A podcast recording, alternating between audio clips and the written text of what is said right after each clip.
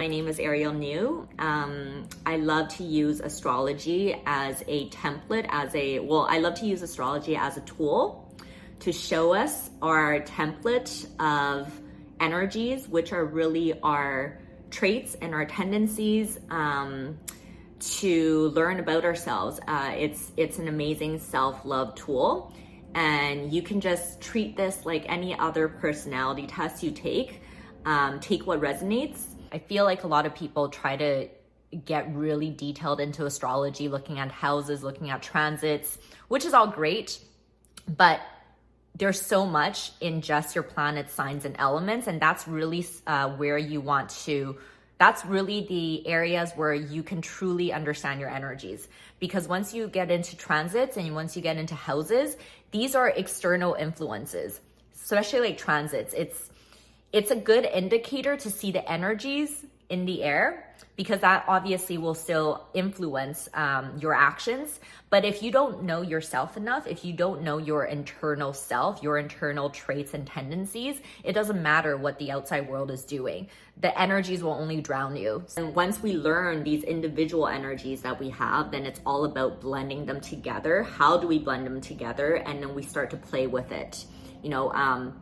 Actually, there's a few more steps before we can play with it. It's learning how to love ourselves, learning how to heal ourselves, and obviously there's going to be some uncomfortable moments, but it's all about overcoming these moments. And once we truly understand ourselves, truly understand our energies, it becomes less daunting and easier to work through any challenges that come our way. So this is why I'm so excited and passionate to do these readings for others and to help them learn about themselves. Whenever we're lacking an element in our chart, we normally want to practice cultivating or practice the energy of that element more, because it helps us balance things out better, and it helps us deal with the harder or more extreme parts of our energies. It's never about pushing emotions away. It's always welcoming emotions, but doing it in a way where you're composed while welcoming it, and also allowing yourself to feel the intense emotions when appropriate. So sometimes we just feel like we want to cry, or we feel really angry, and even if we know that we don't want to grow this emotion and we're not going to add this emotion to others, sometimes we need to feel it to release it. When you feel any sort of resistance or indecision, just tap in and see where that resistance is coming from. Don't act from fear. Transmute that energy until it becomes lighter and until it becomes balanced. So you're getting what you want, you're not hurting the other, or you're giving someone else what they want, but you're not sacrificing anything yourself. Find that middle ground before you respond or execute. The last few readings I did today were all more balanced in the four elements, but yours is heavy air energy. Don't be scared though, it's amazing. It's beautiful, especially because you can truly master this energy. Like, you are unique and different. Venus is also a good, the energy in there usually also gives you clues on like who you'd be attracted to. However, like the energy itself speaks to like the type of environment and the type of like tendencies you would like to experience in your relationships. But you can also look at that energy and kind of apply it to a person. Mars is where how you naturally take action in the world. Comes naturally to you, how you naturally physically do things. Jupiter, though, is your luck and expansion.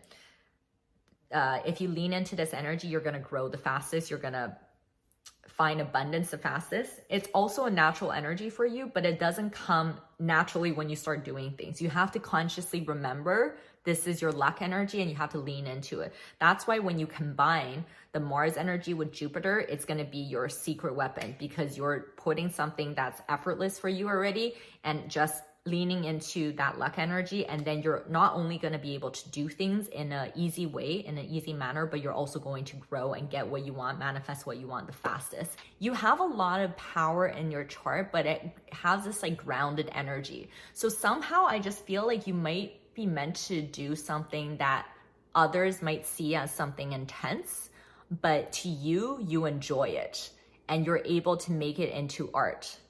And when other people see it, they get really inspired.